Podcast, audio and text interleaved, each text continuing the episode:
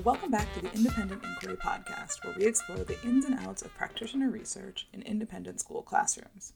I'm Christina Tucker, Program Coordinator for the Independent School Teaching Residency Program, also known as iStar, at the University of Pennsylvania's Graduate School of Education. And I'm Sonia Rosen, Director of Inquiry and Reflective Practice for iStar. One thing that our students grapple with a lot as they start their projects is how to collect data, or even how to define what data is. Given how most people tend to think about research, it's easy for our teaching fellows to imagine that the only data that matters can be found in a spreadsheet or graph. So when our fellows begin the inquiry process, we work with them to redefine what data means to them. We talk about data as consisting of any information that helps a researcher explore and ultimately answer a research question. And the work we do with our students is also aimed at helping them understand what it means to produce data that will do just that.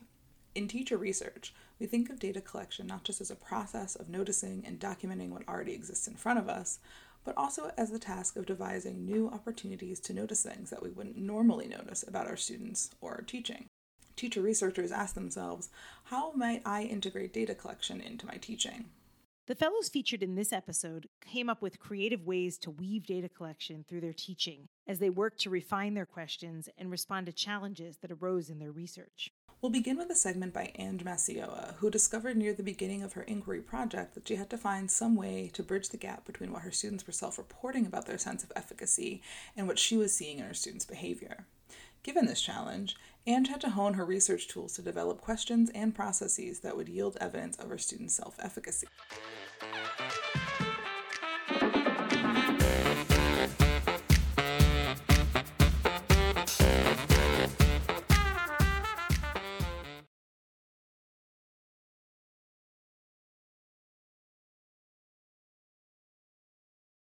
My name is Angelina Masoya, and I'm currently a second year teaching fellow in science at Hopkins School in New Haven, Connecticut. Today, we'll be talking about how to collect data for teacher inquiry that includes student voice, but is also mindful of students' varying degrees of self awareness or willingness to assess themselves honestly. So, today we'll be looking at some research, talking with some of my colleagues at Hopkins, and coming up with some strategies for asking our students questions that circumvent their developmental variance in self awareness. For some personal background, I became interested in self awareness as part of my inquiry project, which seeks to answer the question how can an explicit and consistent teaching of science practices affect student self efficacy in science classes? As an eighth grade science teacher, I noticed several of my students unsure of their abilities in more self directed activities, and several students who were unable to connect those self directed investigations to content that was taught more traditionally. At the beginning of the year, I embarked on my inquiry journey to examine this question. In addition to my teacher field notes, classroom video and transcripts, and artifacts of labs and assessments, I also wanted to gain some insight into my students' reactions. I created self efficacy surveys, which asked students to rank their level of agreement that they are confident or are not confident, that they can perform specific science skills and learn specific content. I've also asked for written reflections and have conducted one on one interviews. As it turns out, students were very confident in their science skills um, and seemed to demonstrate, on paper at least, high levels of self efficacy from the very beginning. In fact, on the self efficacy scales, which students reported on a scale of 1 to 10, my students averaged a 9.1 on the second day of school. Um, so at this point, I was feeling pretty discouraged because my entire project was focused around the premise that I needed to develop my students to be more self efficacious and be more independent and confident learners and be able to connect content. Um, but I wondered how much I could improve my, self, my students' self efficacy if they already seemed to be comfortable, confident, and able to make these connections between hands on learning and the material. I became discouraged that my research wasn't necessary. Then the first self directed lab activity came. And although students were given a prompt, some direction, a list of materials, and told that they were to design their own procedure, which excited many, um, but at the same time, they would not proceed to their next step without first finding me and asking if it was right. Yet in their reflections, they all spoke about how much fun the lab was and that it went pretty well overall. And they seemed to gloss over the fact that much of it didn't actually end up coming from them and they're designing their own procedure. A lot of it actually came from me giving them some pretty major direction along the way because they're so nervous about doing specific next steps. So, after looking at some research, this positive report makes some sense. Um, early in children's lives, around age four to five, they develop theory of mind, where they can think about others' thoughts, emotions, and perspectives as being different from theirs. This development is the first step in having students seriously think about their own emotions, thoughts, and ways of thinking. From there, estimation of one's own abilities develops over time with no real found improvement until about fourth grade, according to a 2015 paper by Wasson Al Harth. My eighth grade students are still developing their full metacognitive abilities and self awareness of thoughts and emotions, which happens in science but also in other eighth grade classes. As explained by one of my colleagues who also teaches eighth grade.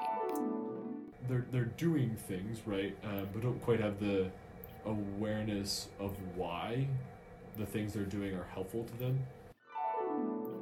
In addition to their varying development of self awareness, students might also be unwilling to admit their comfort levels depending on their own preferences and their audience.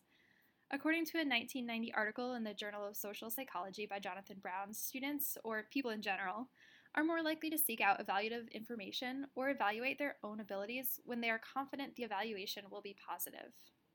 Self enhancement desires may be partially to blame for the high reported survey data and interview slash reflection data if students were confident in their self-directed skills based on previous science grades or if they wanted to increase the likelihood or of their self-enhancement. Additionally, some students may not have wanted to report low self-efficacy levels and submit it to their teacher for fear of what their teacher would then think about them. So, how can we ask questions and collect data that keeps student voice in inquiry but provides accurate data without these potential errors? A couple that I've come up with have been to ask questions without actually asking the questions. So, what this means is to be super specific about the questions um, and ask the students to also provide specifics. So, I found that when I spoke in very general terms, if I gave them a question like, Are you comfortable using graduated cylinders? my students would be like, Oh, yeah, for sure. I am definitely comfortable using graduated cylinders. But when you actually gave them a graduated cylinder and asked them to use it in a lab situation, or if you asked them, what tool would be a good way of measuring this, the volume of this fluid, they couldn't always connect that question to the use of graduated cylinders, and they couldn't always um, be very confident about if they were doing it right. Um, also, I found a way to provide a scenario for students to respond to. So, um, anchoring that question in a specific example that would then ask them to provide some specifics. Um, for example, giving them a lab and then asking questions about that specific lab helped them to self assess a little better. And then I also found that collecting data in the moment and not after the moment was really helpful. So at first, I gave them reflections that was a couple days after the lab ended, that first lab that we did. Um, and then I also gave them self efficacy scales that were not on the days that la- the we were doing self-directed activities, and students weren't really able to access their metacognition during those moments because they weren't experiencing it at that moment. Um, so if you look back on something, you might remember it a little bit differently, and that wasn't really helpful for gaining accurate data into what students were actually feeling and thinking during the lab. Another thing I found was that I really needed to dig into students' word choice. So, a lot of students on their first reflection told me that the first lab was a lot of fun. And I wasn't totally sure what that meant because I think that my definition of fun is probably a lot different than my eighth graders' definition of fun, and even amongst themselves, they probably have very different definitions. So I used another data collection tool, another sort of reflection in a different format that would ask them to describe what their ideas of fun was and uh, what that fun could look like in an academic context. So that was able to give me a little bit more information about what they were actually saying, even if they weren't saying words that I was expecting to see in response to my prompts. Um, another thing I might try in the future is having somebody else collect the data or conduct the interviews with students um, for the reason that they may think that their interview answers will uh, impact how they are performing in the class if they give them to me. So I may try having students speak with different teachers or even do some peer interviewing. So I hope this is helpful for anyone who's conducting teacher inquiry who may be unsure of how to account for their students' self-awareness while collecting data from their students. It's certainly something that, as you can tell, I've worked through a bit, um, but I'm still struggling with. Like Ange, Hannah Solis Cohen had to wrestle with the challenge of defining her inquiry and consider how to create curricular interventions that helped her students make personal connections to history, which she found didn't always work out so well. In her segment, she talks about encountering some difficult and frankly jarring moments in her teaching. Reflecting on the moments of dissonance was ultimately what helped her to figure out how to move forward with her curricular unit and her inquiry project.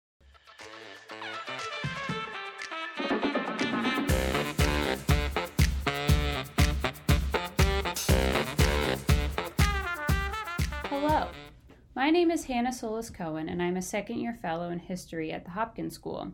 Welcome to my segment of independent inquiry. In this segment, we will explore the role of flexibility in action research throughout the inquiry process as a way of learning from your students. When I think about my inquiry journey this year, the most important lessons from my research came from my students. However, to, in order to learn from my students, I had to be flexible with my inquiry structure and embrace the true meaning of action research, which I define as the ultimate measure of flexibility and reflection. Without embracing flexibility, I would have never arrived at my current question, which is what happens when I incorporate reading and writing first person narratives in ninth grade history? Instead, I would have been stuck searching for a way to produce a specific outcome with my inquiry, to try and prove something to be true, instead of remaining open and reflective to where my students decided to take me. Let's try something here. Close your eyes. Picture your classroom. Picture your best moments and your worst moments as a teacher your big problem of practice. Now open your eyes. I remember going through this exercise during June Penn Week as I was working through developing my question. I remember puzzling through my, the story of my wondering, searching for that perfect problem to explore. Everyone kept saying, Keep your question open, keep it value neutral. This is an exploration of where you will learn from your students. However, I was worried that I would just never ace my question. After searching through my essential commitments, past, present connections, empathy, historical thinking, the list goes on, finally came up with what I thought was the perfect question. How can I use narrative to incorporate historical habits of mind in a ninth grade survey course? Fast forward to my first month of school. I found myself stuck, trying to prove a formulaic prediction that my question had originally set me up for. If I incorporate narrative, then I must be focusing on develop a historical habit of mind. I created charts that lined up all the historical habits of mind that I defined in my literature. I made sure that every day I was working to collect data from my students. Assignment after assignment, surveys, discussions, my classroom began to look more like a lab than a place for reflective practice, and my students began to notice. I remember a conversation with my mentor one afternoon in early October. We were looking over a chart I had created, and he stops and says, what if it doesn't work? What if you can't prove what you're trying to prove? Are you learning and are your students learning? This conversation forced me to take a step back and examine both my question and my approach. What I realized was that in going through the process of reflection and reviewing the tensions and problems in my practice with my current question structure, I was actually going through the process of teacher inquiry and action research. I wasn't failing.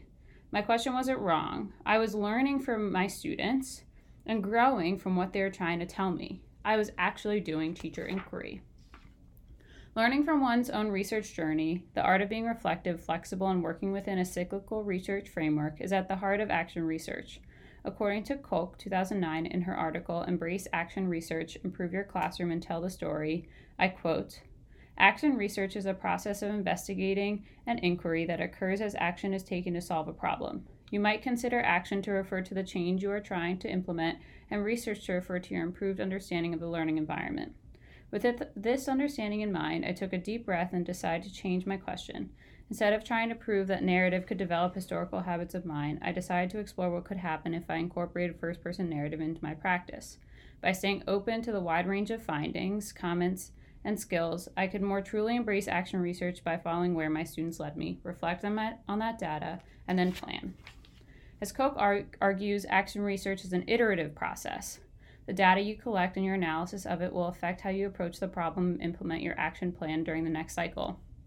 One of my colleagues told me to think of action research as a closed circle or even a, like a symbol on a recycling bin with arrows pointing towards your next step. First, you identify your problem of practice, then, you develop an action plan, collect your data, analyze your data, form conclusions from that data, and then adjust your theory and begin again. While it's easy to believe that as a teacher researcher you'll be able to learn from your data and complete the action research cycle, I believe that flexibility within the action research framework is the true key to learning from your students in the inquiry process. Within the action research cycle, using your data to inform your next steps in the last step of a cycle. However, students learn, grow, and change in ways that don't always line up with your action research cycles. You might plan a specific intervention, but your students' reactions and feedback will take you in a different direction. This happened to me. During our unit on the Protestant Reformation, after reading Praise of Folly by Erasmus, a Christian humanist who criticized the Catholic Church, I asked students to embody the perspective of Erasmus and write an inner monologue of what Erasmus was thinking as he was writing the satirical roast of the Church. I thought this would be an excellent way to see if writing first person narratives could help students better analyze and understand primary sources. Needless to say, the reaction I got was so different than what I was expecting. We were sitting around our Harkness table the next day, and I asked my students if they thought completing this assignment helped them better understand Erasmus. Almost immediately, two students jumped in and said no. Here is a quote from a student during that class from the video transcript. It was really challenging to get inside Erasmus's head. I felt like I was making stuff up, which is not history, it's creative writing. This feels like English. I want to deal directly in fact. The assignment didn't seem to fit that because we have no idea what he could actually be thinking. Finally, one student said, History should never be creative. We can't assume whether or not something happened or pass judgments based on assumptions. I remember going home that night thinking, wow, my students really hate what I'm doing here. How am I going to keep this project going? I decided to reach out to my inquiry mentor, Anna Robinette, and she said, write all of this down. This is really important tensions in your project. Now use this experience to inform your next move. Take the students' feedback and harness it. Learn from them and move forward with this in mind so you can not only learn more about first person narrative, but who your students are as learners. This advice motivated me to use this feedback from my students to inform my next intervention. Their valuable feedback pushed me to design a new project that was grounded in research and historical writing with less creativity. Without being open and flexible to student feedback, I would have never been able to continue with my project and grow as an educator. In order to be flexible throughout the inquiry process, a teacher must follow where their students take them and the story they progress, um, their progress attempts to tell within the action research framework. If I had not listened to my students and followed my data, I would have remained stuck trying to prove something that I was determined to see through because of my own anxiety. I wouldn't have been able to move my project forward because of their feedback from my students. Inquiry is not about proving a theory, it's about getting to know your kids. True reflective practitioner must stay open and flexible to the information their students provide because you'll always be surprised by the points of tension your students can create in your inquiry to make your project that much more meaningful. I hope that my podcast episode can be an important lesson for the importance of learning from your students and trusting from the reflective process. Thank you.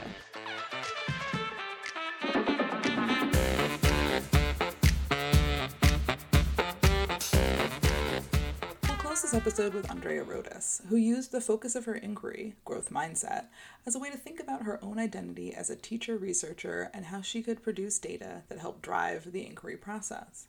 Her teacher journals became a way for Andrea to internalize the same growth mindset that she was trying to support her students to develop. Similar to how Hannah drew on her students' critiques as data to help her rethink her practice, Andrea used her teacher journal as a process of self reflection that became her pathway to changing her teaching practice and developing insights about fostering growth mindset among her students.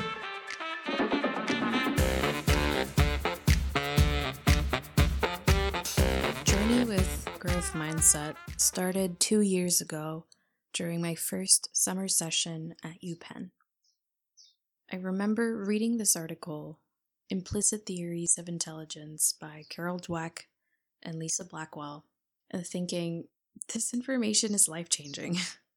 How did more people not know that if they only believed their intelligence could be improved, they would succeed more? During that first summer, I started a journal about my relationship with learning. These entries could range from my memories of a positive and a negative learning experience to my goals for myself in my first year teaching. These reflections were key in realizing I had had a fixed mindset for most of my academic life.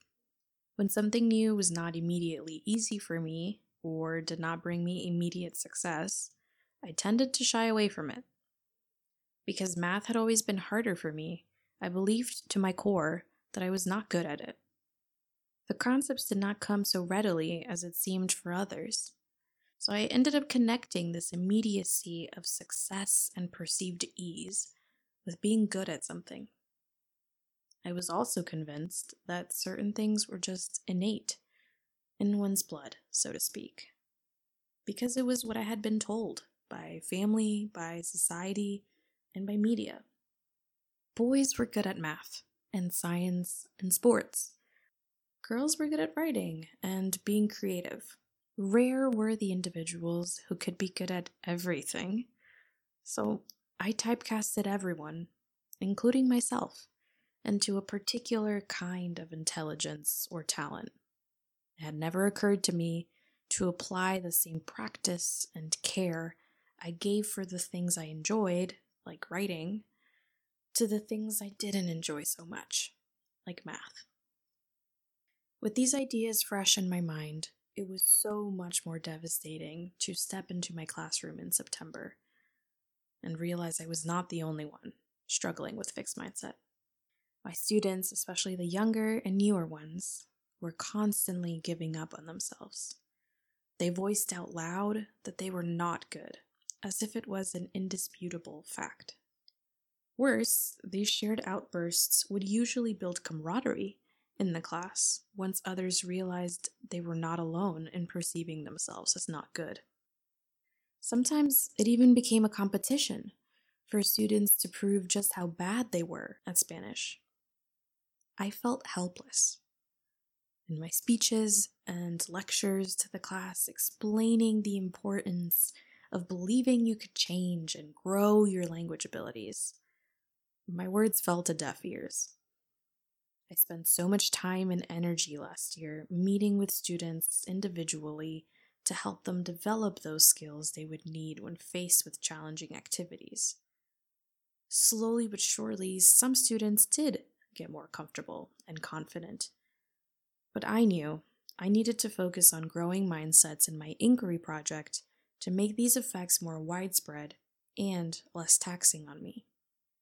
By then, I believed that all of my research into Dweck's work had been sufficient in growing my own growth mindset. However, it took me embarking on my inquiry project to hit lows in my own comfort and confidence as an effective teacher to realize I was far from claiming I had a growth mindset. I had expected that my students, just as I had expected for myself, that learning about growth mindset would be enough to change perspectives on learning something new. And boy, was I wrong. The blows felt personal now when I still heard students talking about how bad they were. I took this as evidence of my interventions not working, and thereby as evidence that I was not a successful teacher. If I had made all these useless changes to my pedagogy and curriculum in hopes of changing students' minds, what was I doing teaching? It was in rereading my journal entries this year that I again realized I had a fixed mindset. Now it was about being an educator and allowing myself the time and patience to grow, because teaching does not come innately, it's developed. Let me repeat this for the people in the back and for myself. Effective teaching does not come easily or with immediate success. Effective teaching comes after mistakes and constant learning to improve your craft. This is the hardest lesson I have ever had to learn, but has also been the most important and crucial to my outlook on the career I chose for myself. Teaching is now my former math class, I will practice even when it gets hard. I will learn from the setbacks and mistakes. And I will apply what I've learned to get better and feel better about my teaching.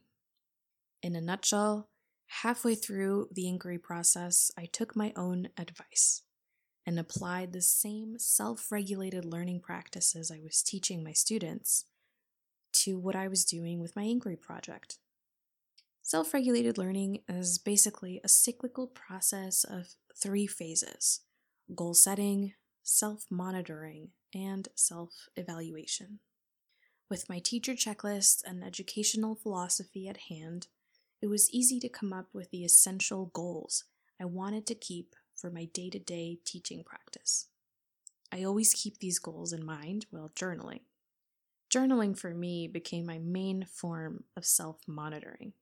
What am I doing day in and day out to reach my goals? What are some new things I can try out in class? After writing an entry, I will go back, scanning what I wrote for negative self talk or self doubt, and write revised statements in the margin that speak more to a growth mindset.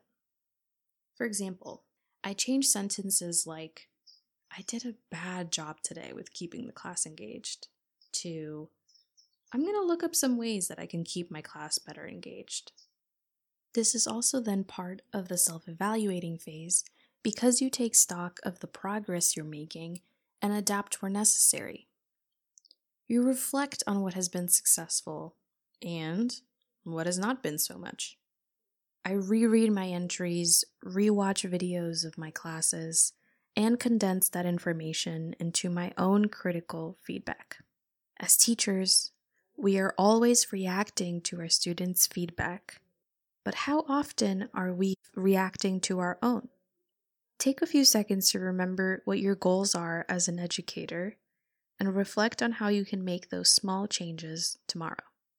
I hope that wherever you are in your growth mindset journey, that you have found my journey relatable and catalyzing for your teaching practice. It is thankfully never too late to start.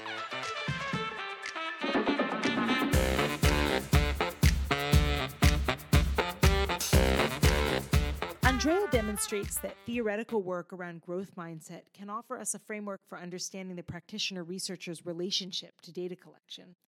Ange, Hannah, and Andrea all put this principle into practice, discovering that data collection involves learning and growing from the things that don't work just as much as from the smashing successes in their teaching. Well, folks, that wraps up this installment of the Independent Inquiry podcast. In our next episode, we'll hear from three fellows who have identified key theoretical frameworks that form the basis for their inquiry projects. Their segments will show how they were able to translate these conceptual models into their classroom practice as a foundation for their research.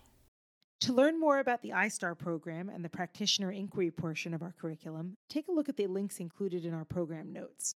Thanks to the University of Pennsylvania Graduate School of Education for its support of the iStar program and this podcast.